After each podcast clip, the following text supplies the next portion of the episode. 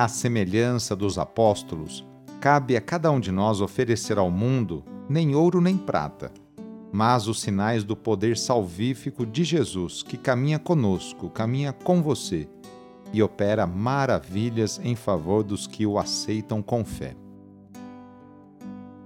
Iniciemos esta oração traçando sobre nós o sinal da cruz, sinal do amor de Deus por cada um de nós. Em nome do Pai, do Filho e do Espírito Santo. Amém. Senhor nosso Deus, nosso Pai, nós cremos em vós, nós esperamos em vós, nós vos amamos, nós vos agradecemos este dia e vos damos graças porque estamos com vida. Oferecemos este dia ao Senhor com todas as nossas alegrias e sofrimentos, com todos os nossos trabalhos e divertimentos. Guardai-nos do pecado e fazei de nós instrumentos de vossa paz e do vosso amor. Ajudai-nos a observar vossos santos mandamentos. Amém. Quarta-feira, dia 20 de abril. O trecho do Evangelho de hoje é escrito por Lucas, capítulo 24, versículos de 13 a 35. Anúncio do Evangelho de Jesus Cristo segundo Lucas. Naquele mesmo dia, o primeiro da semana, 2 dos discípulos de Jesus iam para um povoado chamado Emaús, distante 11 quilômetros de Jerusalém. Conversavam sobre todas as coisas que tinham acontecido. Enquanto conversavam e discutiam, o próprio Jesus se aproximou e começou a caminhar com eles.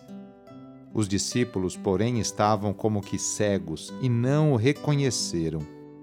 Então Jesus perguntou: "O que ides conversando pelo caminho?"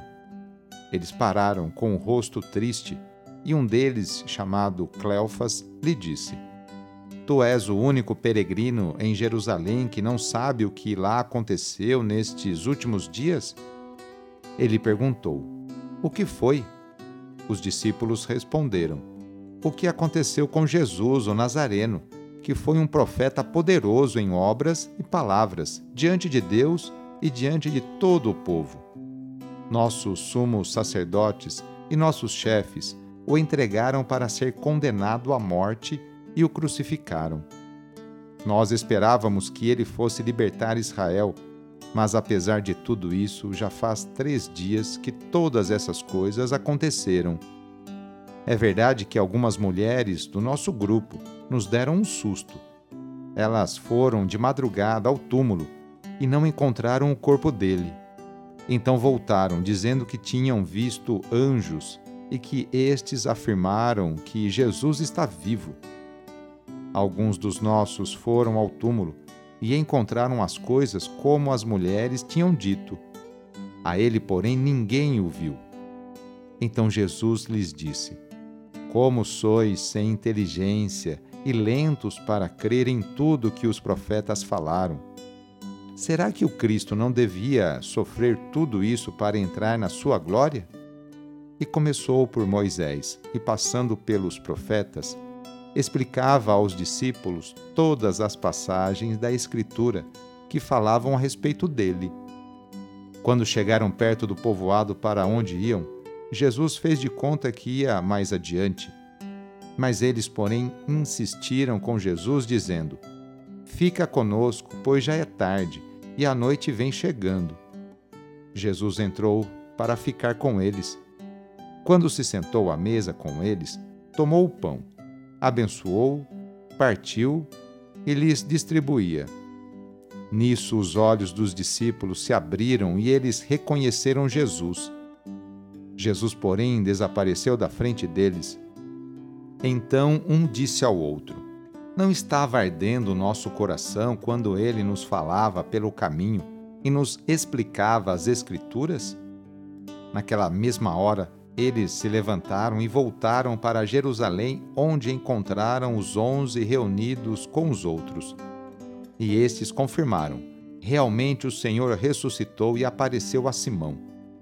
Então os 2 contaram o que tinha acontecido no caminho e como tinham reconhecido Jesus ao partir o pão. Palavra da Salvação.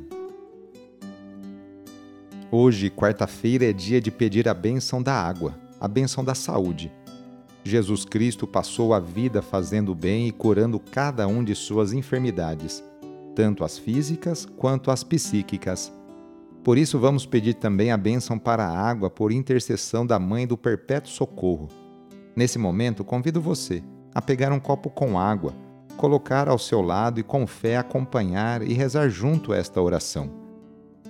Senhor Pai Santo, voltai vosso olhar sobre nós, remidos pelo vosso corpo, pelo vosso sangue e renascidos pelo Espírito Santo nas águas do batismo.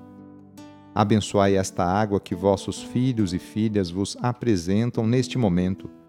Concedei aos que usarem desta água renovar-se no corpo e no espírito e vos servirem de todo o coração. Em nome do Pai, e do Filho, e do Espírito Santo. Amém. Peçamos juntos a vinda do Espírito Santo sobre você e sobre suas necessidades. Vinde, Espírito Santo, enchei os corações dos vossos fiéis e acendei neles o fogo do vosso amor. Enviai o vosso Espírito e tudo será criado e renovareis a face da terra. Oremos. Ó Deus, que instruístes os corações dos vossos fiéis com a luz do Espírito Santo, fazei que apreciemos retamente todas as coisas segundo o mesmo Espírito e gozemos da sua consolação. Por Cristo nosso Senhor. Amém. Pedindo a proteção de Deus para a sua vida e para a sua família, invoquemos a sua bênção. A nossa proteção está no nome do Senhor, que fez o céu e a terra. O Senhor esteja convosco, Ele está no meio de nós. Pela intercessão de Santa Dulce dos Pobres, desça sobre você, sobre a sua família, sobre o seu trabalho e intenções, a bênção do Deus Todo-Poderoso. Pai, Filho e Espírito Santo. Amém. Foi muito bom rezar com você. Se a oração está te ajudando, eu fico muito contente. Então, que tal enviá-la para seus contatos, familiares, amigos, conhecidos? Eu sou o Padre Edmilson Moraes, salesiano de Dom Bosco, e moro atualmente em São Paulo. Que Deus continue abençoando você e sua família. Abraço, até mais!